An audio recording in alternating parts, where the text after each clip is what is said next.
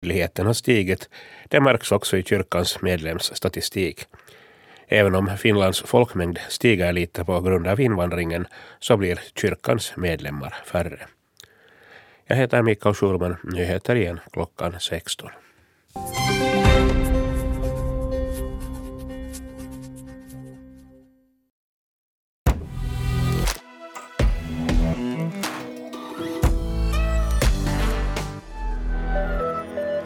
Hej och välkomna till Eftersnack. Här är vi det glada gänget som ska göra upp om veckan som gått och allra gladast är nog helt säkert Jeanette Björkqvist. Välkommen med. Tack. Du ser så rödbrusig ut idag. Gör jag? Ja. Vad va, va har du gjort? Nå, jag har det där rört mig ute i snön. Ah, jo, just det. Du har, du har liksom skida och... Nej, det har jag nog inte gjort. Men vad gjorde du igår kväll? Igår kväll? Ja. Nå, igår kväll har jag kanske festat lite. Ja, ja, yes, yes, jag är så glad. Det roliga som finns är när man själv mår som en prins och någon annan inte mår. Eller mår du som en prins? Ja, jag mår, prinsessa? ursäkta. jag mår jättebra. Nej, prins mera kanske. Aha. Det där, jag mår riktigt bra. Just det, när kom du hem då? Nå, det var nog efter midnatt. Aj, aj så sent. Ja. Bra Jeanette, jag är stolt över dig och glad. Och nästa gång, eh, ta med någon eftersnackare också när du går ut. Så blir det ännu roligare. Ja. ja. Eller hur? ja, vi ska ju ha en julfest. Vi ska ha julfest i januari.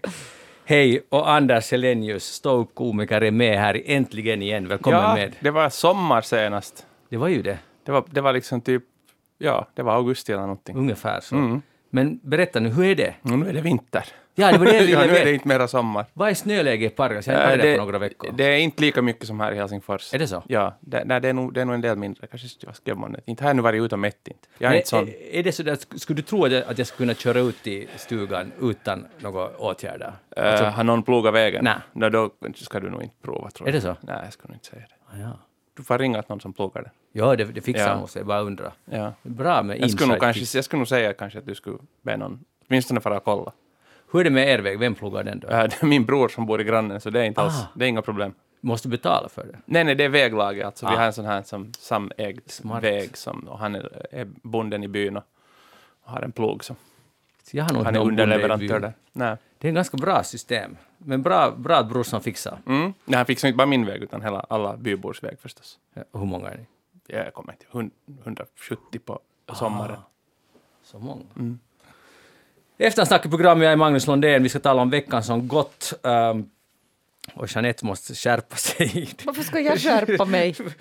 Uh, och tekniker idag är Risto Salonpää och det är vi glada för. Så allt kommer att löpa som smort. Hey, vi, men allvarligt talat, Migri har ju varit väldigt mycket på tapeten den här veckan. Uh, uh, Anudari Boldbatar har varit i pressen mycket på grund av att Hesari skrev om hennes fall. Hon har utbildat, utbildat sig till sjukskötare, hon är från Mongolien ursprungligen eh, och eh, har jobbat som sjukskötare. Men då fick Migri för sig att hon hade bluffat i någon av sina ansökningar, att hon hade förfalskat sina eh, kontoutdrag. Och sen, och hon fick egentligen inte veta vad det, varför hon inte skulle få förlängt uppehållstillstånd och så vidare. Och så vidare. Och hon talade dessutom äh, strålande finska. Äh, I alla fall, och då var det i princip så att hon skulle ha blivit utkastad, eller i alla fall, ja. Men sen blev det stoppat och nu har de så halvt medgett att det var lite ett misstag. Men hon De har kanske stuckit. till och med lite sådär nästan helt har medgett Okej. att det var Ja, okej. ett misstag. Men hon har har, själv stuckit. Och hon har stuckit iväg. Och hon är ju det där inte det enda fallet. Det finns ju otaliga sådana här exempel. Nu är jag glad att det här just fick my- mycket uppmärksamhet. Jag är förvånad över att det har tagit så länge innan man, man går igång på det här. Att av någon orsak så var nu tydligen tidpunkten rätt att ge ut den här nyheten. För det finns tiotals sådana fall från, från många år tillbaka. De flest, nästan de flesta som jag känner, om man säger det här, så någon känner någon som har råkat ut för.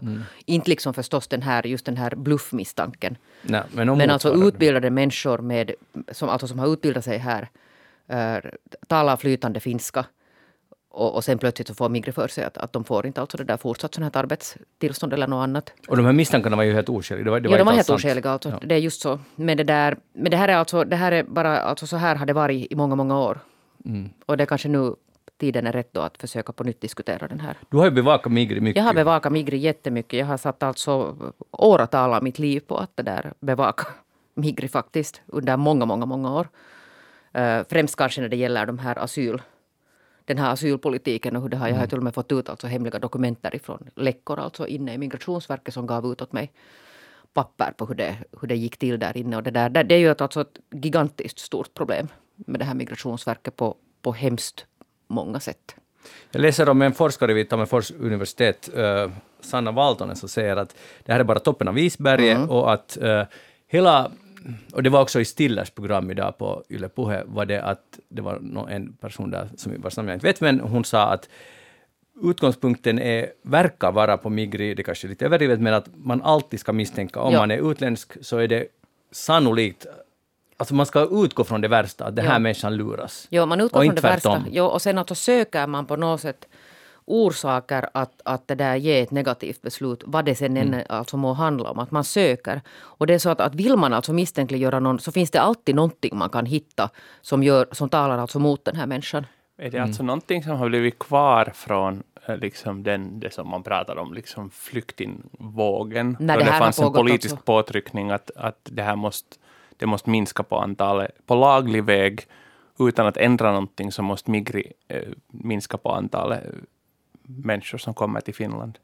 Det där... finns det någon, mm. liksom, mm. För nu är det ju någon sorts politisk styrning någonstans. Jag tror inte, att det inte, alltså... inte officiellt säkert, men liksom, inte vet jag, nu har det funnits ett tryck de senaste åren. Att ja, det hade funnits alltså, det på något sätt bara eskalerat då mm. efter den här alltså så kallade flyktingkrisen. Som alltså var en kris för människorna och inte för oss, det ska vi komma ihåg. Men där har ju länge alltså styrdes det här Migrationsverket av en, av en man som heter Jorma Vuorio. Som är alltså, man kan gå nu, alltså, han har blivit pensionerad nu. Han är alltså tidigare polis och det där ledde Migrationsverket i många år och sen flyttade han till inrikesministeriets den här migrationsavdelningschefspost. Och om man vill veta vad den här Jorma Vuorio står för så är det bara att gå in på Twitter och så börjar man titta att vad han nu när han är pensionerad alltså tweetar om. För att mm. han liksom på något sätt la, la den här linjen för Migrationsverket redan för länge sedan. Alltså att den är jätterestriktiv. Och där är ett problem alltså för att jag kan nu, förlåt, ni får avbryta mig sen. Ja, låt på, Men det där, Migrationsverket lyder ju alltså under inrikesministeriet och under inrikesministeriet finns också polisväsende och gränsen. Och, och, om man säger det här liksom att man tänker att där är migration, alltså där är polisen, gränsen och invandring. Så det är sådana det är, sån, det är liksom ämnen som inte riktigt går ihop. För att det där polis och gräns bevakar. Mm. Och sen när man sätter dit migration, så jag tror att där någonstans finns det här att varför den här Migrationsverket också har dragits in i en sån här att man på något sätt liksom att det är polis och gräns som, som påverkar hur man ser på, på inflyttning till Finland.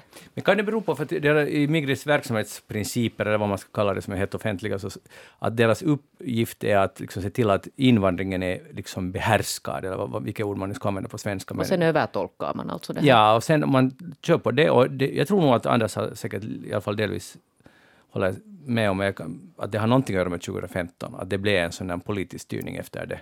Och att det har blivit alltså, på. Jag, jag, vet inte om det är styrning, men det, nu styrs vi ju alla av saker som diskuteras i samhället. Och om det liksom inte, jag tror att det nödvändigtvis har kommit något dokument mm. från, från liksom ministerier eller något liknande, utan det är ju bara det att man har varit utsatt för det här och de här, som är på något sätt inofficiellt också auktoriteter för de här människorna som fattar de här besluten, blir ju påverkade av det förstås.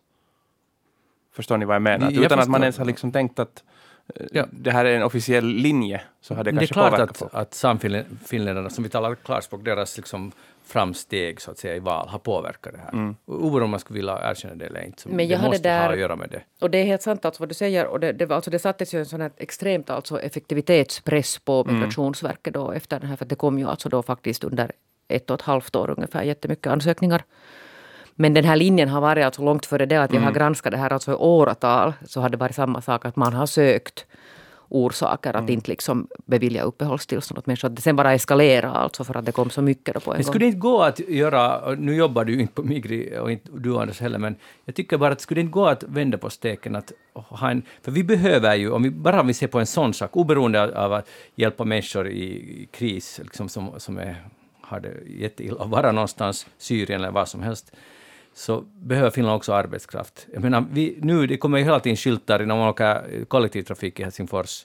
Så hela tiden, det finns inte förare tillräckligt. Det, finns inte, jo, och, det är och det här är bara en detalj, men, men jag menar, vi, våra dagisar, och våra Det står ju, alltså den här regeringens program har varit att vi ska öka arbetskraftsmigrationen. Ja.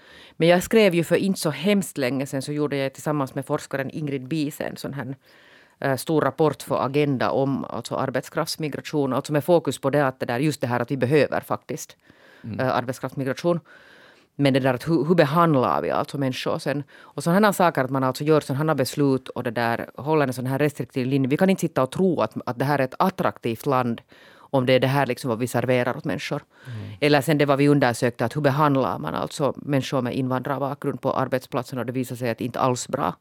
Vi kan också konstatera att hon har fått nu utbildning här på skattebetalarnas eh, bekostnad. Eh, och hon börjar jobba och betala själv skatt. Och det slutar med att hon sticker för att hon blev skitbehandlad. Och massa andra ja. har gjort samma sak. Ja, och, och fatta dessutom vilken bransch det är frågan om. Ja, som, som har, har liksom sån arbetskraftbrist att det inte är klokt. Ja.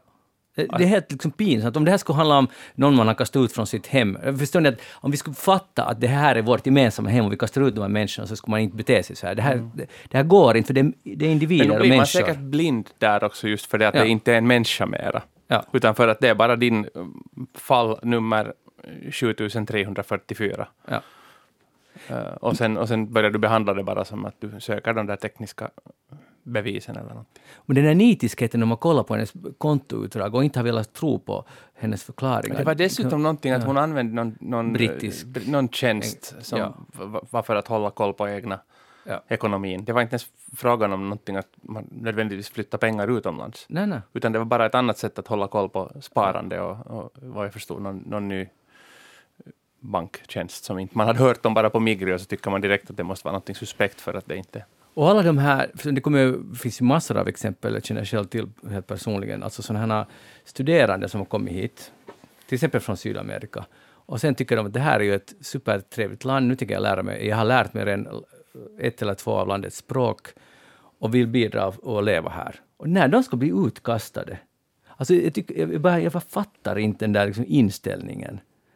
Uh, och det är ju någon som ligger och, och vill leva så att säga på någon annans spik, utan vill, vill bidra, helt som, som vi alla vill bidra till samhället. Och varför måste man misstänka de här människorna och kasta ut dem? Vad, vad var någon nyttan av att ha dem här och studera? Alltså, jag, jag förstår inte. Klart vill många också fara hem till sitt hemland och göra nytta där, men om man nu vill bli här när vi behöver välutbildat folk som är redo Men det är ju liksom jobba. någonting att, att det borde, jag vet inte liksom att man, man, det, nu har de ju fått alltså en ny chef och han säger att han ska nu försöka reformera men den här förra chefen så han, han, han liksom, det tog ju slut på hälften. Så jag tror, att, jag tror att det är ett jättesvårt ställe att reformera det här. Att det är så inbyggt i väggarna det här tänket. Och då måste man komma ihåg att då får man ju inte alltså misstänkliggöra alla som jobbar där. Det finns Nej, massa förstås superkompetenta, jättebra människor som på något sätt vill göra rätt. Men alltså det vet jag i alla fall på den här asylsidan att där har också valts och utsätts människor till sådana alltså chefspositioner som har dragit så underliga linjer. Alltså att det där till Sverige så skulle någon ha fått avgå efter mitt avslöjande. Vad som har pågått där. Men, men det går ju nog att reform, reformera också de mest svåraste instanserna. Jag menar inte vi ska göra absolut inte på det sättet, men i Georgien, när de märkte att alla poliser i princip var korrumperade, eller det fanns en sån utbredd korruption, så gav de kicken åt alla poliser. Anställde en ny polischef som började anställa på nytt de som han ansåg att de här är liksom riktiga poliser. Och, och, jag menar, det går om man riktigt vill. Jag menar inte man ska göra nu som med Migri, men jag menar, nu går det att reformera. Bara det finns... Det är det som är otroligt, att, äh, tycker jag, att Hesari skriver på ledarplats, nu är en ganska konservativ tidning, att nu måste vi reformera Migri. Att om vi skulle börja med den saken, konstaterar de. Så att det kanske kommer börja hända, börja hända Ja, jag kan nu. säga att det är inte en dag för tidigt om det börjar hända. För att jag nu alltså helt, jag har följt det här alltså så länge och är ganska så där, hur ska man säga, trött på det här. Yes, vi hoppas på det. Eh, det. Det som just nu pågår är bombningarna av Ukraina, eh, en av de allra värsta sedan kriget började i Kiev, bland annat. Det är svårt att säga hur mycket bomber som har fallit. Dessutom eh, finns det rykten, eller Ukraina går ut med i alla fall påståenden, eller hävdar att Ryssland förbereder en ny offensiv i januari eller februari. Uh, tror ni, jag förstår att vi ingen, ingen av oss kan veta, men alltså om det här börjar så att säga, inte börjar utan fortsätter med ännu större offensiv, för det, Ukrainas tes är den att de har ju 300 000 inkallade, och var, inte alls, kanske ungefär, ungefär hälften är redan vid fronten, men andra utbildas någonstans, att de förbereder någonting stort. Så jag skulle säga att där finns bara två vägar att gå. Om det börjar, så det är förstås att Ukraina kan falla, eller sen kommer att misslyckas lika kapitalt, och då måste det ju ta slut. med Ryssland. Alltså, det håller inte. Om de gör en sån här megasatsning, otaliga människor kommer att dö, det kan ju inte sen mera lanseras som en framgång i Ryssland. Eller är, man, är jag bara naiv igen?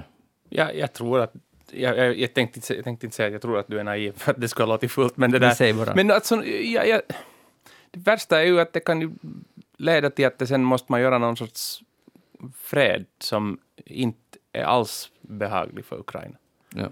Det Alltså oberoende hur det går så finns det en risk. Också om, om eh, de redan nu börjar ha känslan av att det inte kommer, de inte kommer kunna hålla emot en sån offensiv, så finns det ju en risk för det. Men oberoende så, så om inte de ger upp aldrig, så kommer det ju något skede måste börja ja, förhandlas om någon sorts fred, vilket Mm. i det här läget känns hemskt konstigt, för då har de ju inte nära på heller förstås lyckats med det som de hade tänkt göra, Ryssland. Men nu är de ju en bit på vägen. Ja, det där, uh, skillnaden där är att de kan ju, Rysslands taktik ty, tycks ju vara att man kan kasta in, att de har ju manskap. Men det har vi sett de Ja. senaste hundra åren. att Ja, det att är det är bara att kasta in flera jappar dit. Så. Ja. förr eller senare. Men där säger ju Ukraina, eh, deras motargument, att, ja, att om vi skulle vara en sovjetisk armé så skulle det är klart att det skulle vi förlora, alltså Ukraina, Mm. Eh, för att vi har färre män, men vi agerar inte på samma sätt som en Mm. sovjetisk. Och de vet bara den logiken i Ryssland. Vi kastar in mera killar bara Ja. och ser vad som händer. Men den här människosynen, är, det är ganska brutalt. Mm. Alltså, det är helt, så därför måste det falla. Det, det, Mm. det, vi, är, vi har ganska proble- stora problem i Europa om det här, så att säga, om de lyckas med det här. ja, alltså det som hon, hon var ju på besök nu i uh, Finland också. Vem? Belarus Eh, ja, hon var oppositionsledare. här, ja. Vad heter. Chianovskaja. Ja, ja. Att som hon sa, att, att det finns ju stora risker att, att om oberoende så finns det en risk att Belarus blir någon sorts tröstpris åt Putin. Att där verkar ju dörren stå liksom, om inte nu öppen så åtminstone lite på glänt ja, om han vågar. från ja. den nuvarande ledningens. De har ju det redan ganska mycket i sitt grepp, Mm. Belarus. Men det, där finns ett jättestarkt folkligt motstånd, så jag betvivlar att det kommer att lyckas. Och du menar att det inte finns i Ukraina? Uh, jo, jo.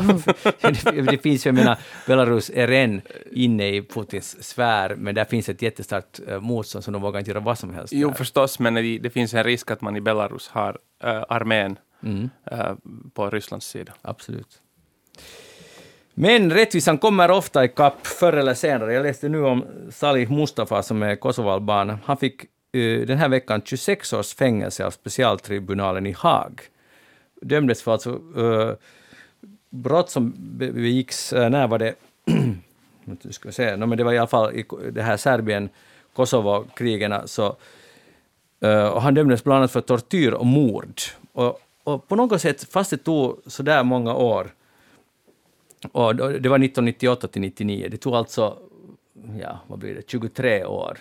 Men till slut så sitter man där och blir dömd av en internationell tribunal som säger att det här var inte så bra det du gjorde. Och då har ju förstås Kosovo, Alba- och han har försökt försvara sig och det har ju all rätt, men att de har alltså, han har mördat, torterat och översett det själv. Och nu kom rättvisan i kapp. Tror ni realistiskt att det någon gång kommer att ske med det, när det gäller Ryssland-Ukraina-kriget? Jeanette? Du menar att skulle det bli någon tribunal? Är det det du tänker Ja, på? de vill ju grunda en sån. Mm, alltså det där... Jag är kanske lite pessimistisk. Jag kanske inte tror att det kommer att, att leda det. Du tänker att Putin kanske någon gång skulle... No, Eller han kanske slirar undan där med det där. Mm, jag, jag tror. alltså ett, det skulle kräva ett regimskifte i Ryssland. Jo, det kräver- kräver ett regimskifte och det där... Sen kräver det ju då någon slags sån här objektiv utredning av situationen. Men det tror jag man kan prestera. Det finns ju nu redan, det pågår ju som bäst i Ukraina massa utredningar. Men det behövs ju någon mera oberoende Ja, förstås. det är just det att en oberoende menar jag. Ja. Mm, jag skulle säga, eftersom ingenting är omöjligt. Jag menar, alltså via regimskifte så det är helt möjligt att vi om tio år sitter där och funderar i Haag vad som händer 2022. Inte det är omöjligt. För förr eller senare brukar vara så. Hej, äh, Anders. No? Anders Anders. From Paragas. Magnus. Är du även avundsjuk på Maria Leppäkari? Troligen. Mm. Vem är hon? Vem är hon? Ja. Hon är Pargas, nya, Pargas stads nya eh, chef för livskraftssektorn. Ah, precis. Ja. Ja. Jag kände inte igen namnet bara. Jag har nog läst att det finns en ny livskraftschef. För att, ja, det är ju ganska coolt att, att, att, ha en, att vara livskraftschef. Vet du, man ska- Säkert. Chef för livskraft. För jag, jag tittade den här arbetsplatsannonsen, Vem, vad var det de sökte efter? Så här skriver Pargastad. Och jag tänkte nästan på dig. Eller du är, Ja, tänkte. Ja. Ja. Vi söker en entusiastisk, Ja, ja, utvecklingsorienterad m- möjligen ja. ja, och innovativ ledare. Ja, Är du det? Ja. det är nog ännu ja. Jag- Som får andra med sig. Ja. Ja, ja. Du kan lyfta arbetet med livskraft och välmående till en ny nivå i vår stad. ja, Ja, visst, ja, vi visst. tar den också. Ja. Vi värdesätter att du har en utmärkt kommunikativ förmåga. No, det är absolut. Absolut, ja. Ja. Starka nätverk. Ja. Ja. Och ett starkt förhandlingskunnande. Det, var jag lite, det vet jag inte. Eh, Nej, men jag, jag tror att inte, jag har ingen liksom akademiskt botten för mitt förhandlingskunnande, men jag tror att jag skulle kunna fixa Ganska bra ja, praktiska bra, ja. ja, ja. Vi värdesätter också att du kan uppvisa erfarenhet av, att fram, av ett framgångsrikt ledarskap och förändringsarbete. Ja, Ja, ja, ja, ja. Allt. Och sen du, du ska kunna svenska och finska. Ja. Check. Och, och du vet vad du får i gengäld? Nå. Vad Pargas bjuder. Vi erbjuder dig ett intressant uppdrag i en aktiv, föränderlig stad, fria händer för nya innovationer och ett starkt stöd från, från dina medarbetare. Vi erbjuder dig en tills vidare anställning med en konkurrenskraftig lön, flexibla arbetsvillkor och trevliga arbetskamrater. Men nu Ja. var det ju synd att den for den där Jo, det platsen. är jättesynd. Du missade tåget. Men alltså, det, jag skulle vilja ha allt, speciellt det där vad man får i gengäld. Vilket, allt det här, allt kommer att vara bra. Ja, bra lön, flexibla arbetsvillkor och trevliga arbetskamrater. Det är ju ingen, ingen skillnad liksom hur, uh, hurdan du är, för dina arbetskamrater kommer alltid att tycka om dig. Ja, för de är trevliga. Ja. Nej, men livskraft, Mm. eh, det här är lite diffust för mig. Jag tror att det var någon som att man ordnade om någonting i hela kommunala organisationen här. Ordnar Jo, om någonting. Man ska Ja. rapportera direkt till statsdirektören. Jo, det är liksom, det är, ja. Man har ingen makt egentligen. Nej, men det, det är nog någon ny, ny det är nog mycket under den här chefen nu, sånt som tidigare har varit under någon annan chef. Säkert. Ja. Men, men vad det man ska göra, och därför, därför talar jag nu, för du är nu Eftersnacks Mm. egen livskraftschef. Eh, och du borde ha fått det här jobbet fast du inte sökte det. Jag är behörig, hög, Ja, högre högskoleexamen och allt det där. Ja. Att, vad skulle du göra för att öva? För nu är uppdraget att göra Pargas mer attraktivt, bland Ja, annat. Och alla ska må bra och, och det ska komma mera folk dit. Vad skulle Åh, du göra om du skulle vara det? Vad, vad tycker du borde göras för att göra... inte, det här skulle jag lite kunna förbereda, men jag, Ja. jag skulle säkert ha sökt jobbet om jag skulle vara sjukt intresserad på att just det här.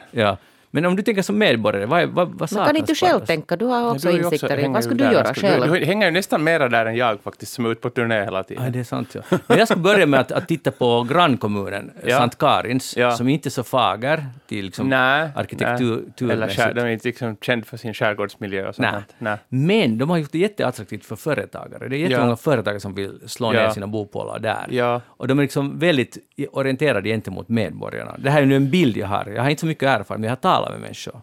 Och det här är väldigt viktigt för de här små företagen. Mm. Och, och för det tycker jag ibland... Sen skulle jag göra, om jag skulle jobba i, om jag skulle vara välfärd, vad var det det hette? Livskraftschef. Livskraftschef. Så skulle jag se till att, att företagare skulle ta sina kunder lite mer på allvar. Att, Ja. att om man lovar att man kommer så skulle det vara bra om man också kommer. Det blir bättre livskraft. Ja, det var ett problem där i Det har varit ett mycket problem. Och det är svårt att, att vad är, var är det större problem, i Savolax eller i Pargas? Ja. Den här attityden till kunderna. Att skulle du kunna... No suottapiolla, että Savossa suottapiolla ei ole. Mm, precis.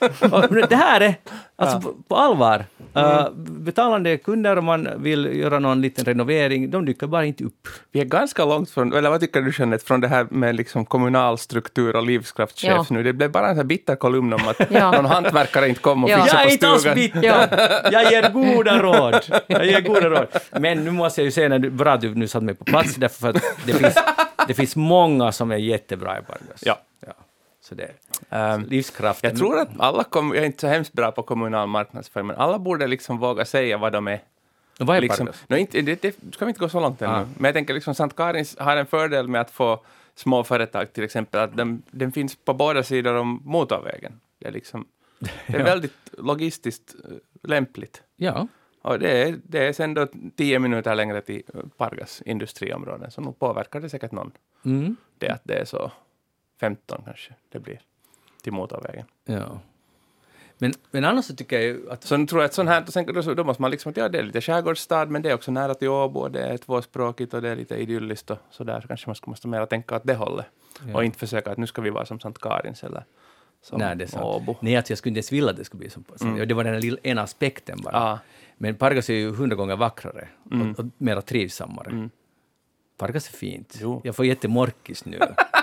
det var, förlåt Pargas, allt är bra. Jeanette Björkis, vad har du tänkt på den här veckan? Hörde, jag har tänkt på det där, inte bara den här veckan utan en längre tid. Så när liksom på något sätt liksom övergripande på det här att, att jag tycker nu på något sätt att vi lever i en tid när, när liksom hela på något sätt välfärdsstruktur, liksom alla välfärdsstrukturer håller på att krascha. Vi förstår alltså inte riktigt att det kommer liksom bitvis, det vet ni, dagispersonal som inte finns, det är lärare som är alltså burnout, eh, det är sjukhus som inte fungerar, vårdkedjor som liksom inte, inte funkar eh, läkare som är alltså enorm alltså arbetskraftsbrist. Och sen alltså som en del av det här också det här rättsväsendet. För att jag, jag tycker ju om att, att vara jättekritisk mot polisen. Det är liksom min favoritsysselsättning. Eh, och ett polisdistrikt som har fått otroligt mycket kritik är Östra Nylands polisdistrikt. För att de har alltså, de är liksom framme i princip, alltså alla, all kritik som riktas mot polisen så är Östra Nylands polisdistrikt alltså framme för att de missar alltså, de lägger ner alltså utredningar på fel grunder. De alltså missar med att utreda alltså brott. Alltså det, det, på, Är det här konsekvent? Alltså? det här är konsekvent och det här har alltså pågått jättelänge. Nå, nu talar jag här i veckan och skrev faktiskt en, en artikel också om det i Husis med, med en sån här Leif Malmberg som har nu jobbat alltså över 40 år som, som utredningsledare, undersökningsledare heter det på juridiska tror jag. Men det där, och, och det här handlar alltså om det att i, i höstas så talade jag med en, med en kommissarie på, på Östra Nylands polis om något, det var någon sån här kattimport, någon sån här illegal kattimport. Och han var på något sätt lite, liksom, det var lite så här, han, han var liksom lite tankspridd. Alltså katt som mjau eller som Nej, den det var alltså, nej, sån här alltså illegal import av, av sjuka katter. Ja, katter. Och så råkar han säga så här att, det där, att, att, att, att han har nu liksom över hundra fall här på sitt bord. Och det här blev på något sätt liksom att klinga i mitt huvud. Jag tänker att hundra fall på en undersökningsledares bord är ganska många. Och nu talade jag med den här Malmberg här i veckan och så visade det sig att, det här, att, att hundra fall är ganska lite. Att de flesta av de här, de här som det där leder polisutredningar i östra Nyland har alltså flera hundra öppna fall. Alltså flera hundra öppna fall på en undersökningsledare. En del alltså någonting mellan tusen och två tusen. Och i det skedet så fattar man ju att det där, då kan det ju inte gå bra det här jobbet. Att då kan man ju liksom vara kritisk mot polisen och de, och, och de har gjort alltså misstag, alltså helt riktigt liksom fatala, alltså juridiska fel där. Men sen om man tänker att där sitter gubbar och gummor med någon 700 öppna fall på sitt bord så då fattar man ju att det är ju liksom mänskligt också att man kanske missar. Och de hade alltså ett case med någon sån här kriminalöverkonstapel som hade, alltså hen hade sen blivit avsatt från sin tjänst i tre månader för att, för att den, här, den här enheten hade haft över 300 olästa mejl. Och när man mejlar till polisen så måste de åtgärda. Där hade funnits alltså viktiga sådana från centralkriminalpolisen, alltså post i deras e- e- e-postkorg, som var olästa. Det, det höll på att gå så att det här brottet förföll för att de inte hade alltså fått vidare de här bevisen. Och sen fördes det här till, till, det där, till högre rättsväsende och den här kriminalöverkonstapeln fick rätt för att det handlar om att han var, hen, hen var alltså överbelastad. Alltså helt enkelt det är omöjligt att göra sitt jobb. Det är för mycket. Så? Och det är ju alltså ett stort problem. Jag menar, om, om människor, jag menar, för oss är det viktigt, våra cyklar blir stulna, vet du. vi har någon sån här källarinbrott, vet ni, sådana här vardagssaker som drabbar hemskt många. Och det är ju sånt som att det finns inte en chans i världen alltså att polisen har tid med sånt som skulle vara jätteviktigt för vår för liksom medborgarnas på något sätt uppfattning Så av det som att vi berör... lever. Liksom det som oss, berör ja. alltså. Men jag, jag måste säga, jag har nog fått, det här gäller ju inte östra Finlands polisdistrikt, men jag har nog fått Östra svar... Nylands. Ö, Förlåt, östra Nylands. Eh, Jag har nog fått svar just med sådana här små ärenden, men det är ju sådana här rutinärenden, rutinsvar där de skriver att tyvärr Ja. har vi ingen bevis för, eller liksom, det finns ingenting, vi, vi, ärendet läggs ner. Ja. Men vi hör av oss om din cykel hittas eller något Ja. annat. Och, och det, eller om din bil, eller något sånt. Det, liksom, det är alltid bara att och jag förstår ju det, men man blir lite så här knäckt för att just för att en själv är det här nu superviktigt. Ja. Eller åtminstone så, ska man vilja ha en uppfattning av att sånt här också tas på allvar. Ja. Men det här är ju ännu, alltså, om vi backar nu till exempel, nu 15 år tillbaka i tiden. Så där, då var det ju ännu sånt här, att inte det är kanske så att, att, den här, att det blev någon polisutredning på den här cykeln. Men vet ni, på något sätt, att då hade jag ännu en känsla av att, att liksom allting togs mera på allvar. Ja, men det, det är ju som du sa, men det är samma som med sjukvården också, att det är liksom en brist på, eller hälsovården, det är brist på resurser, är Ja. brist på människor som gör att de har 700. Att Fast de skulle dubbla den personen så skulle den ändå ha 300. Ja. Om de kommer in i samma takt förstås. Och det är ju helt alltså ohållbart. Vi kan ju inte ha det. Alltså men så det, här. det är ju också på, det är liksom, det är ganska skrämmande också samtidigt. För att när man säger att vi kan inte ha det så här, så är, det är inte bara brist på pengar, det är också brist på folk som Ja. gör det. Och också om vi skulle hitta folk som skulle göra det, så skulle vi måste sätta in mera pengar. Ja. Så det är ju nog ganska... Men det är på något sätt liksom att, för att vi, jag, alltså, jag, på något sätt upplever jag att, att vi befinner oss i någon slags brytningsfas. Att det är nu vi måste, alltså ändra vi Ja. kontroll över det här eller sen kraschar alltså alltihopa. Och det är ju samma alltså i förlängningen, men det är ju samma alltså polisen är helt alltså underresurserad, men det är också sen åklagarna. Att det vet vi också att det kommer liksom otroliga larmrapporter från rättsväsendet. Inte, inte hinner de heller. Alltså det, det är ju helt huvudlösa alltså mängder som en åklagare kan sitta med case som den borde alltså åtala. Och sen drar det ut vet ni, och så blir det alldeles för långa behandlingstider. Och, och någon våldtäktsoffer får vänta i fem år innan, innan liksom processen är till slut. Vet ni, och sånt hänt. Men handlar det inte i grund och botten ändå om dels att välfärden, samhället småningom lite nedmonteras? Krackelerar. Ja, och det, vi är ju nog inte kanske där än, men vi, jag håller nog med om det. Det ser ut som att vi ska vara på väg. För det, gäller, det här är inte alls den enda symptomen. Nej, inte det alls. finns ju eh, sjukvården, dagvården, Jo, men det är när man på något sätt börjar samla ja. ihop allt det här som man ser Så, att så här det är liksom, ganska skrämmande. Ja. Men, men det igen handlar om att vi försöker spara pengar överallt. Ja, sen Alltså, alltså, på något sätt ja, det. Och sen någon sån här liksom tro på att, att människor liksom in absurdum, att det på något sätt ändå kommer att, att gå att riva det här ur folks ryggskinn. Men det här Mm. händer ju på privata sidan också. Ja, Alltså så, eh, in på arbetsplatser, att man pressar ju nog folk något otroligt för den där lönen som de lyfter. I, må- i många fall liksom till ohållbart. Mm. Just, just på sådana som, såna som jobbar som inte nödvändigtvis nu har jobb som nödvändigtvis någonsin slutar med arbetstider, som till exempel journalister eller någonting. Nå, men det finns sådana som nog har det värre än journalister. Jo, det är klart. det finns Men- det sen när du sa det. Hör du. Förutom Now that you said it. Eh, ja, nå, vad är ditt recept nu? No, inte vet jag. Jag tycker det där att vi måste på något sätt liksom nu ta ett sånt här helhetsgrepp. Liksom. Det här borde ju vara alltså det där på något sätt valtema. Vi ska ju ha ljuvligt, ljuvligt härligt riksdagsval nästa år. det Men det här är ju någonting som man borde på riktigt alltså prata om. Ja, men få se bara, för jag, nu är det ju förstås, nu är det en tid kvar tills det där valet och kampanjerna har inte börjat ännu, men alla kommer nog att lova att jo, jo, Vi räddar välfärden. så och så många nya poliser blir det och så och så många nya sjukskötare kommer vi att fixa. Och sen så att varifrån tänker ni, nå, ja, det är nog dynamiska effekter blir det, så därför fixar vi det. Men det, Men, där, men det kommer, förlåt, det kommer Jag är vara lite en cynisk kliché. nu. ja, men, men det kommer vara så här, Samlingspartiet säger vi måste ha mera poliser, Ja. sen säger vänstern vi måste ha mera i sjukvården. Mm. Det kommer vara liksom gamla, samma mantra, tyvärr. och så görs det en sån här utredning och Och sen så en säger arbetsgrupp. Sannfinländare att vi borde skicka dem tillbaka därifrån de Ja. kom från. Ja, Men så och det löser det- allt. Alla har sin egen patentlösning på hur vi... Mer poliser löser allt. Eller Ja. vi skickar tillbaka ut löser allt. Eller vi sätter mer på sjukvården löser allt. Och så gör man, tillsätter man en 140 arbetsgrupp som utreder det här och så kommer de fram till att det ska göras strukturförändringar så Ja, där som ska just det. effektivera det här jobbet. Ja. Men alltså det där att, att, att, strukturförändringar hjälper inte mera. Att om en undersökningsledare sitter med tusen case på sitt bord så då hjälper inga strukturförändringar mera. Eller Annat än orsaken att- är att han måste, att man hen måste göra så mycket strukturförändringar att den inte har hunnit se på de här utredningarna. No, de har ju nog haft ganska Men, mycket men, men i grunden är det väl för pengar det handlar om? Det kan inte handla om pengar. Det finns inte pengar. Pengar för att ha folk där på jobb. Ja. Det är som med snöskottning. Ni vet, det finns ingenting görs så att säga mera med en människa. Det, det kan skottas där man snabbt kan göra det med en maskin. Men att ha en gårdskala eller något sånt, det är helt otänkbart. Det finns inte, för vi vill alla spara på allt. Så, så det betyder att där var det snabbt och effektivt och lätt går att göra så görs det. Om det ska krävas en riktiga armar och muskler, görs inte, för det kostar för mycket. Där är vi, det är Volvo. Ja.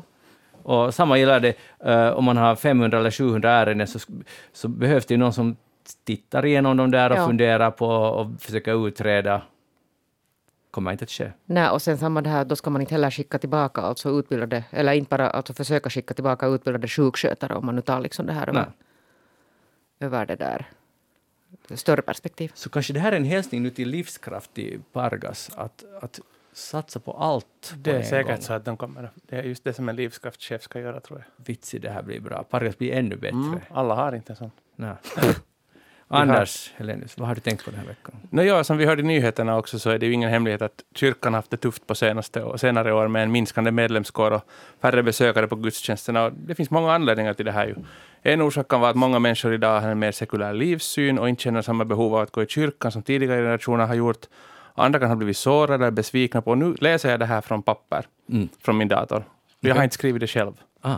Utan medan vi lyssnade på nyheterna här innan, så skrev jag in i den här nya ehm, eh, vad heter, artificiella intelligensen som finns, den här chatt, um, G, chat, chat GPT, Mm. eh, botten, så skrev jag in att skriva en en minuts radiokolumn om att kyrkan eh, hela tiden får färre medlemmar. Ah. Och den här spottade den ut en, en, en alltså det skulle hålla. Finns det en åsikt? Eh, det, det finns, ja men den är, den är väldigt Mera harmonisk referat. i det här, så jag skulle borde jobba med den lite mera. ja. Det är mer ett referat och den slutar liksom med, eh, med liksom att jag hoppas att kyrkan får fortsätta vara en plats där människor kan hitta mening och värme oavsett om de är medlemmar eller inte. Tack för att ni lyssnade. Och jag, jag testade faktiskt igår liksom med, med lite mera öppna eh, frågor. Sådant, att, att jag, imorgon ska jag vara med i ett radioprogram och jag behöver hitta på uh, något jag har funderat på den här veckan. Mm. Då svarade den faktiskt att den är inte så bra på aktualiteter ännu, att den behöver liksom lära sig det ännu. Men sen, sen testade jag liksom att, att skriva skrev en två minuters radiokolumn om, om uh, fusionsenergi som var en nyhet den här Mm. veckan och det kom överraskande bra text uh, på svenska. Men sen när man bytt, och sa att, till engelska, så sen blev, då blev det på riktigt så att det är ingen chans att, att man skulle veta. Jag skulle helt bra kunna mata in det dit, en, en humoristisk radiokolumn på fem minuter om fusionsenergi. Klarar den humor? Den klarar på engelska humor, svenska humor blev inte bra. Men, men engelsk humor var så att det skulle gå igenom jättemånga uh, morgonradioprogram. Sådär. Ja, Ska vi stänga... så det var liksom det som jag hade egentligen funderat på den här veckan, inte på kyrkan så hemskt mycket. Jag förstår. Lapp på luckan för eftersnack då. Nej, jag vet faktiskt inte riktigt hur det är. Men, men, det, men det som ju är intressant är att det här är ju sånt som på riktigt kan eh, vad ska jag nu säga, underlätta för hur, eller komma att ändra på hur uh, eftersnackare kanske jobbar i framtiden. Aha, på vilket sätt? No, på det sättet att, att eh, man kanske inte behöver mera sitta och skriva liksom den där, den där liksom, eller kanske inte eftersnackare, kanske mera kolumnister och, och journalister och, och allehanda. Och sen, vad, vad, vad, den här är ju nu väldigt textbaserad, men vad, vad de allt kan i framtiden börja liksom. Ja, så göra. tänk så lätt, så att säga lätt, eh, att skapa en helt okej kolumn. Ja, Alltså, man, just som du gjorde. ja, Och, och sen kan man ju dessutom ändra några ord. För det går Jo, väl, absolut. Vad tar det, tio sekunder att göra det där? ja, ungefär. Ja. Så, så det, är, det är väldigt effektivt. Ja, sen kan man ju, den lär sig ju hela tiden alltså. Så, Ja. så kan man skriva åt den att gör det lite roligare. Och så skrev den in uh, något skämt här, det var att ehm, det är ju inte precis som att det finns en kristen version av Netflix som man kan prenumerera på. Så varför tröttnar människor på den här gamla gubben? Har den hittat på. Så den har ändå kopplat ihop saker som folk kanske skulle... Alltså det är inte perfekt skrivet skämt ännu, men- men, men den har idén en, ett, liksom en, en väldigt mänsklig tanke. Som är liksom att, att varf- hur är det om det skulle vara Netflix istället Ja. för Gud? Och det där med eh, liknelsen till Netflix funkar ju alltid. Jo, absolut, Ja. men ändå, det är ju inte jag som har... Nej, nej, det är inte du. Är, men, men um, okej, så först var journalistiken, men för, för stand-upen sen. Uh, nu- då jag menar, allt som händer live så, så kommer ju att bli på något sätt kvar, förutsatt att vi inte vill gå och titta på eh, en, en bot som pratar, vilket jag tror att vi inte kommer att vilja göra. ja. Men däremot så finns det ju liksom jättes, liksom allt som har med upphovsrätt och så vidare att göra, så blir ju ganska liksom Diffust. diffust i det här fallet, för att den här hämtar ju sin information någonstans ifrån också, men krediterar ju ingenting. Den är Ja. ju inte liksom... Det är ju inte vetenskap, alltså den, den, den citerar ju ingen här, liksom, varifrån den har rivit den här infon överhuvudtaget. Ja, och det här är bara början. Det här är absolut bara början. Men nu, nu får man leka med den här Ja. nu. Liksom, Nu är det roligt. Ja, no, ja, jag är inte kanske så dystopisk med det här heller. Nej, okej, men, men vad, bra. Vad kommer det att, jag tror inte heller, jag tycker inte man behöver vara dystopisk, för att vi brukar nog vara ganska bra på att anpassa oss. Det, Ja, det uppstår något nytt, men... jag, jag tror att allt som, som har hänt så skulle ha hänt någon gång. Ja, ja, e- exakt. Men jag, blir, jag är mer nyfiken, hur, hur kommer det se ut om tio år? Vad, vad är det som kommer att försvinna, förändras? Kommer man att tröttna på sådana här botkolumner? Vill man ändå ha det där riktiga människan? Kommer det att stå i en text att det här ska vara en riktig människa eh, som har tänkt själv? Kommer det att leda till att människor slutar tänka själva? Uh, Ja, till exempel. Sve- Svenska Yles nyhetspodd hade intervjuat en, en eh, svensk futurist som, som nu lovade att han ska skriva en tio, tio följande kolumnerna så kommer den här botten att skriva i, i en tidning. Då. Jag kommer inte ihåg vilken tidning det var frågan om. Mhm. Och han påstår nog att det här det kommer inte någon att tycka att det är något konstigt med det här.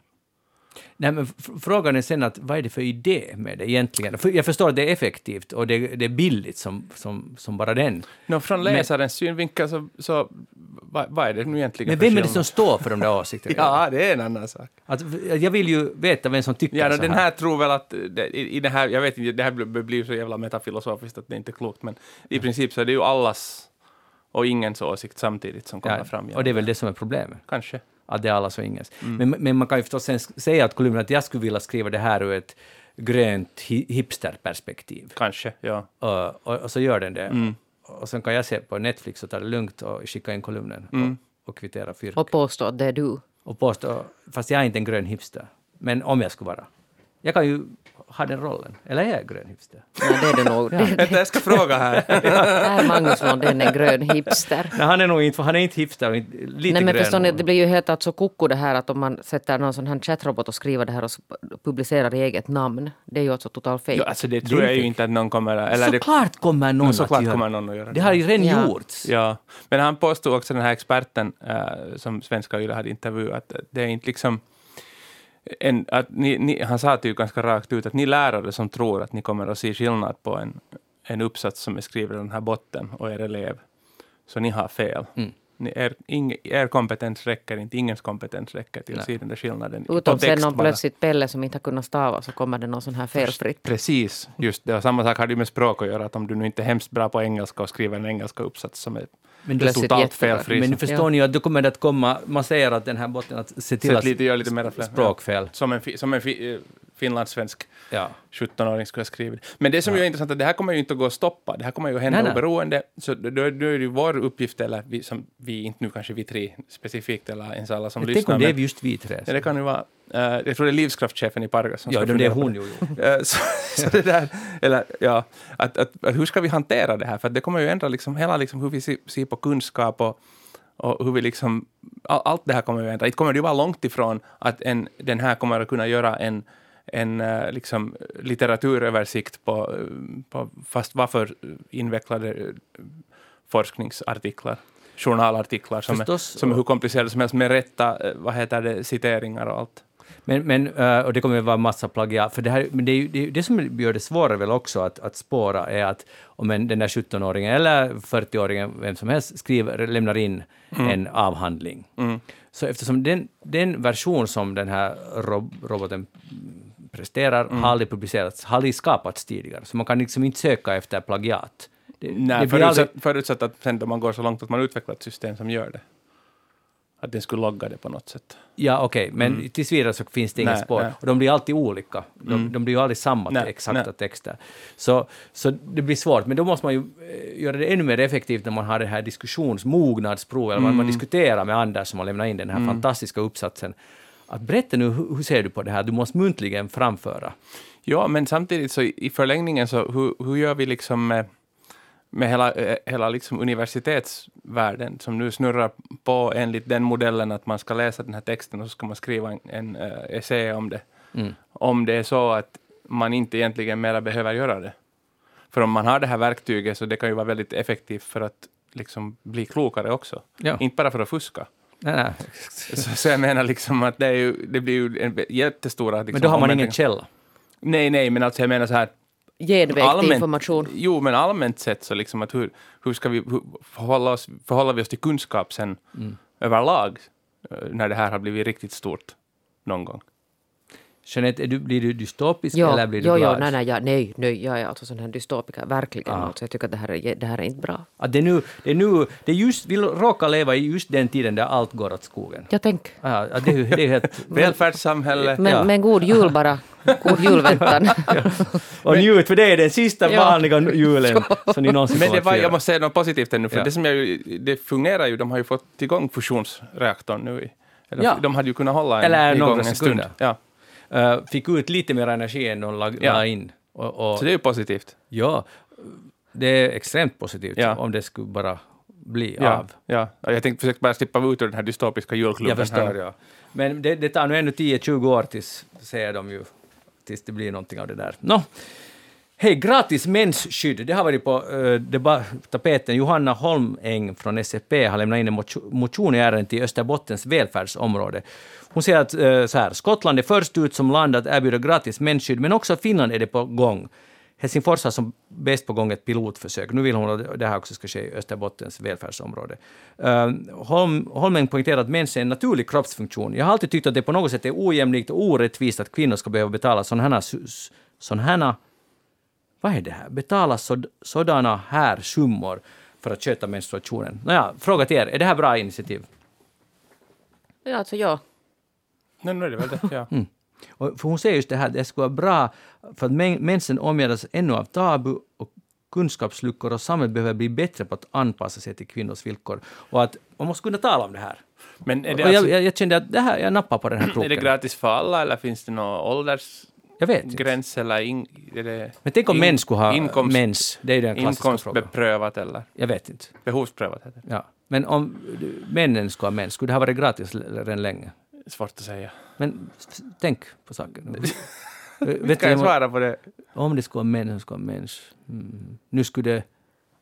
Jag kan Ja, säga att om det skulle vara männen som har mens med allt vad som tillhör till det, för att alla har ju inte enkla menstruationer, så tror jag att samhället skulle ha anpassat sig inte bara till mensskydd utan också så där överlag. till- överlag att man skulle ha ledigt lite. Nå, var till 28:e exempel om man har, nej men alltså det finns ju sådana som har så fruktansvärda alltså smärtor att man inte kan gå ens. Ja, jag, jag, jag, Ja, ja, ja. Men, men hur skulle det vara? Alltså, nu, jag, det här, jag, jag, Jag tror, sökte att, en seriös jag, diskussion. ja, jag tror alltså, på något sätt tror jag, och det här är nu säkert så nu blir någon arg på mig, men jag tror alltså på något sätt att det skulle vara lite mera anpassat. ja. Jag undrar bara hur. Att skulle Jag vi vet ha, inte heller. Jag vet Skulle inte. man, kunna ta, skulle man ha liksom rätt till mensdag två dagar i, alltså på, på, i arbetslivet? Man, nu är man ledig helt Inte vet jag. Vad tror du? Jag tror det skulle inte alls omöjligt. Eller åtminstone så. en lägre tröskel så där Ja. att man kan säga att men nu har jag den här nu har jag den mensen. sattans Det tror jag som kom, alltså, om det inte ens handlar om pengar, som, som eh, den här som hade, nu kommer jag inte ihåg vem det var som hade lämnat in den här motionen. Eh, Johanna Holmberg. Ja, som eh, att, att, det här, att man skulle borde prata om det lite mer öppet och att få bort liksom, lite av den här tabun som kanske ännu finns runt det. Eh, jag funderar på det här, och jag vet inte vad, vad, vad, vilken orsak, men jag tror att jag räknade ut någon gång att det är typ 7 procent av världens befolkning hela tiden som har mens. Det är en ganska stor del. Det är Alltså jättestor det är alltid del. 7 procent. Och det är inte, hela där, tiden. och det är inte alltså på riktigt något billigt det här att hålla Nej, på med de här nej. mensskydden. I Frankrike hade de ju en tid, nu vet ju Magnus som fransk medborgare, Ja. är det fortfarande så, men då var ju alltså bindor försedda med lyxskatt.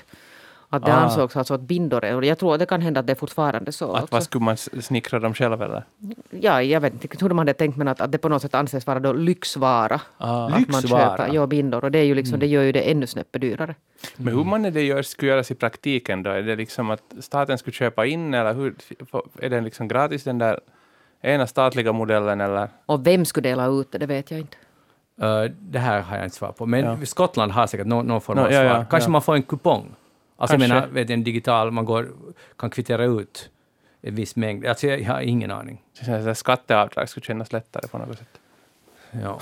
Nå, ja. Men, men tänk vilket, jag tror att de som skulle förlora ganska mycket på det här är ju när det finns nu konkurrens och är otroligt mycket reklam där människan alltid är konstigt nog är blå. i Ja, är det inte reklam. konstigt? Ja. Och vad är, det har ju analyserats ofta. Det är liksom när det talar om tabu, att, tabu Mm. att man kan inte sätta att det är rött för det är för obehagligt, fast det är det Ja. som är verkligt. Ja. Så den är blå.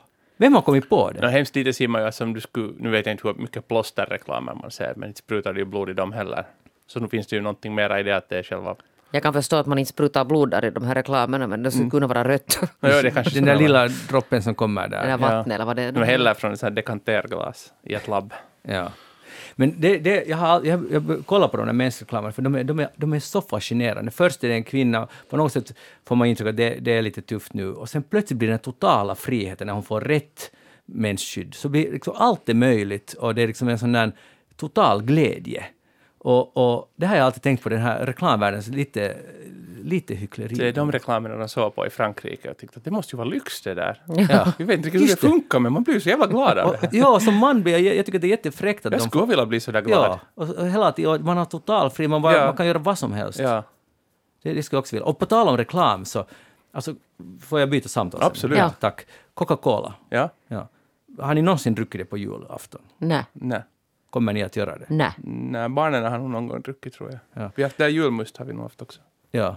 Men alltså, för, jag, jag, när man går omkring i Helsingfors eller var som helst, så det är fullt av reklam med den här klassiska Mm. julgubben som har åländska rötter i princip, kockis-julgubben. Och nu har också Pepsi nappat på det, de är också minsann Ja. Är de också en jul? juldryck. Ja. Ja. Och jag bara tänker att, att det här är så långt, i alla fall från min, verklig, liksom från min sanning om julen, att kockis är juldrycken. Ja, alltså det är inte bara det, det har blivit en, en jultradition och den Ja. där lastbilen har börjat Lastbilen köra kör runt, Finland. ja. och det, det är liksom kilometers långa köer för att få en gratis ja. läsk därifrån. Och vet du, jag läste faktiskt igår på att om man är riktigt lyckligt lottad, den var igår i uh, Vilmarstrand tror jag, den här eh, stora la- kockislastbilen, så kan man få en, vad det middag inne i den där lastbilen. Oh joy. Ja, och det, och plus att de minsann ger till välgörenhet, alla, man får ju gratis kockis om man går dit i den där lastbilen, och de här burkarna, in, medlen från de här tom... Panten. panten ges till välgörenhet. Åh, vad Så- generöst. så nu är de är, men, men vad jag eh, vill vara ute efter, att, att jag tycker att det är så intressant och fint att bara man har tillräckligt med fyrk så kan man få igenom ett budskap. Mm. Och man, kockis är juldrycken. Mm. Punkt. Att det, liksom, det går att göra. Eh, Och, och det där, utan att någon kanske ändå gör det. Men vi, nu har vi ju inte köpt den här Nej, vi har inte gått på det. Men den är ju, det är ju eh, jag är ju inte hemskt bra på marknadsföring, men samtidigt som de, de brandar den som juldrycken så kanske den smakar mindre bra på midsommar sen. ja. Finns det en risk i det här? Jag tror inte att de har tänkt på den här midsommaren för den är så fokuserad. Det är Sverige Nej, och Pepsi Finland. borde ha tänkt på det. Ja. Men Sverige och Pepsi. Finland, Jo, ja. Johannos Pepsi, det är ju bara det är ju två länder som är marknad för den här Ja, midsommarjutton. Jo, Det där, det där, men jo, men att det är sommardryck. Påsk då? Är det bättre? Mm. men, men, Påsk-Pepsi. Påsk-Pepsi. PP. det här finns potential. Det är helt Eller. PC. Mm. Men, men det kommer nog att komma, vet du. Jag tror det. det är helt, för nu Ja. måste de ju hitta på någonting. Men det är sant att, att ja, det, men någon gång måste de ju ha tänkt på Kockis marknadsföringsavdelning att, att shit, att, att vi är nu förknippade med julen. Vi Mm. måste åtgärda saker. Men det var länge sedan. Det var säkert länge sedan. Ja. No, men, uh, uh, hör av er om, om det är så att ni alltid plockar fram Kockis just till julafton, för jag skulle vara jätteintresserad av att veta. Det där, kommer ni ihåg Gangnam Style, Anders? Mm. Och jag också. Ja, jag, jag skulle just fråga det. ja. Ja, det var bra. Tyckte du om det? Nå ja. Mm. No, psy, hur talar man det här? Ingen aning. När vi säger Vi psy. säger psy. Kon- artisten bakom det här, så jag har läst en lång intervju med honom och, och han är helt enkelt jätteknäckt. Eller han är inte jätteknäckt, men han är lite förvånad. Han, han var ganska stor i Sydkorea före, Mm. och så gjorde han låten, och så blev han ju en, ni vet vad som hände sen. Ja. Eh, och, och nu har det gått tio år, det är någon sorts jubileum, och han har inte kommit på konceptet. Vad var det som var så fantastiskt med den låten? Han, sa, han, han, sa att, han säger att han har gjort många låtar som är skrivna samma typ, alltså av han själv, samma meningslösa Då kanske det är just det att de är för Lyrics. likadana. och sam, ja, jag menar att och och just den där låten Mm. blev stor och han är fortfarande stor i Sydkorea. Han har alltid, han alltid varit lite, lite fräck och lite vågad. Men han kan inte liksom hitta på det där, det där magiska receptet mer. Men det kom, det var alltså tidpunkt, det är ju timing. Timing, med, men timing är inte heller något man kan tajma, man Nej, kan man inte kan veta. inte. Nej, det alltså var en händelse, det råkade sig, det var en slump. Den kom just då man ville ha den, det var den där dansen, det var liksom hela den där grejen. Sandstorm av Daru, det är ju lite liknande. Han Han har också. varit producent på allt möjligt annat efter det. Men Men det där, månne ingen- han inte lever stor helt, månne han inte lever helt gott på sina royaltyn av den Jo, här. jag, jag, det är inte alls så att det nu är synd om honom på något sätt. Men, men, men det är i alla fall, jag tycker att jag, kan förstå hans frustration. ja, men nu är det väl slumpen tid. Och sen, mycket på nätet, det var ju en viral hit. Ja. Och mycket är ju väldigt slump sen att vad som råkar träffa. Och man vet att man har gjort en hit när det också görs en Grankulla-version av det. En Granny. Ah. gjorde, gjorde den Granny Style eller vad den hette. Så den är Ja. ganska bra faktiskt. Så, så den finns på Youtube. Uh, och jag menar alla ville göra sin version av Mm. det där. Kommer ni ihåg Terminal Man? Nej. Jo, var det han som bodde där på flygfältet? Jo, han dog ju för Ah, några han veckor Han eller som Tom Hanks sedan. spelar. Ja, men det, det fanns en riktig Jo. förlaga, men, som inte var nu exakt samma story alls. Men han dog här i november. Och, och det där... Och, nej, det finns en bok om hans liv. Och när man läser den där storyn så...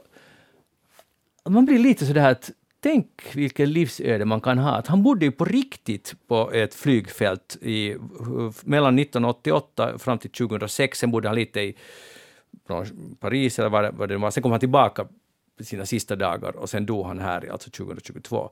Så han bodde då alltså där i vad blir det, 28 år ungefär. Eh, och han åt varje dag på, på macken. Han åt chicken. Eller var det fishburger, någon där. Och, och, han prövade ibland på Burger King, men han kom alltid tillbaka till macken. För att alla gav kuponger åt honom. De, de som jobbar på flygfält som får sina matsedlar, så de gav åt honom. Så han hade otaliga. Han kunde gå och äta hur mycket han ville. Och, och egentligen så ville han inte mera bort därifrån. Eh, Det var så att han hamnade i någon sorts limbo, lite som i den där Leffa, men inte alls samma story. Men sen visade det sig att eh, man försökte få honom bort därifrån. Först försökte en av myndigheterna i England, väl, Br- Storbritannien, ta honom men med att de måste bli asylsökande. Och det ville han inte, för han ansåg sig vara en brittisk medborgare. Sen ville väl Frankrike hjälpa honom, men där gick han inte med på villkor. Så att egentligen så var det inte helt mot hans vilja som han blev där. Och det finns en intressant detalj, det kom ofta då, det är en journalist som skrev den här boken och det kommer folk som ser honom där på flygfältet, var det nu, ja, Charles de Gaulle eh, flygfält, som kom och talade med honom och sa att, ja, att vi, vi avundas dig, att du har, du har hittat friheten, den där riktiga friheten. Och sen rusade de vidare på sina semestrar någonstans i, for med familjen vidare. Och det här tycker jag är så fascinerande, man ser någon och, och tycker, förstår ni, att oj, du är så fri. Och det är ju sånt Kan bullshit. du också stanna hemma och Ja. äta McDonalds om du vill? Ja, vi här! Ja. För det hade han sagt, att hans, det hade han sagt varje gång att här är fullt av lediga bänkar, det är bara att bli här. Ja, och Bli sen nu. är det ju någon sorts sån där, eh, att han har blivit liksom institutionaliserad Ja. till det där livet där också Ja. säkert. Att man inte kanske riktigt orkar sen kämpa för att komma bort därifrån mer heller. Nej, han ville inte. Nej. Han ville inte mer. Nej. Och när han, han hade sina sista dagar så ville han tillbaka dit. Det Mm. blev hans hem, helt enkelt. Uh, men den här boken, uh, den heter väl The Terminal Man, så det är en, det är en film som måste, måste läsas. Jeanette En film som måste läsas, en Ja, ja. bok som en måste bok som läsas. måste läsas. Filmen är inte liksom verkligheten, den är också jättebra, men den Ja. är inte verkligheten. Jeanette Björkqvist, nästa eftersnack. Vi har ju faktiskt ännu ett eftersnack före jul. 23 i 12, Ja. dagen före julafton. Direkt sänt. Det blir direkt sen, det blir Hosianna naturligtvis i slutet. Men vi har tänkt att vi skulle lite eh, eh, lyssna på lyssnarna. Att ni får jättegärna ringa in oss nästa fredag, berätta hur ni ska fira jul och lite synpunkter vad vi borde snacka om. Så att eh, håll dig i minne i di- direktsändning nästa fredag, 23 december. Och då är Jeanette här också, och också Magnus. Och nu vill jag tacka för att du var här idag, Jeanette Ja, tack. Hoppas du... Tack att du var här också. Ja, tack. Nu, äntligen någon som och tack tackar Anders, mig. Tack. Anders, tack Risto Tack också. Anders Ja, och tack tack och god jul till alla God jul till alla. Men vi eftersnackslyssnare. önskar er god jul nästa vecka. Facebook.com eftersnack. Gå in och tyck till så hörs vi igen om en vecka och kom ihåg att ni kan ringa in då. Ha det bra, hej då!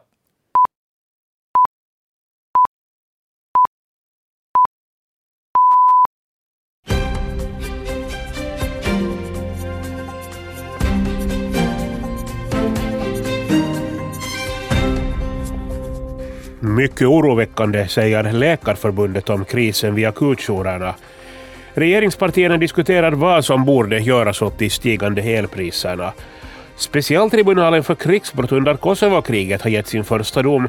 En före detta gerillaledare fick 26 års fängelse för mord och tortyr. Och imorgon väntas mer snö på många håll i landet. Till sjöss blåser det hårt. Här är nyheterna klockan 16. Jag heter Mikael Schulman. God fredags eftermiddag.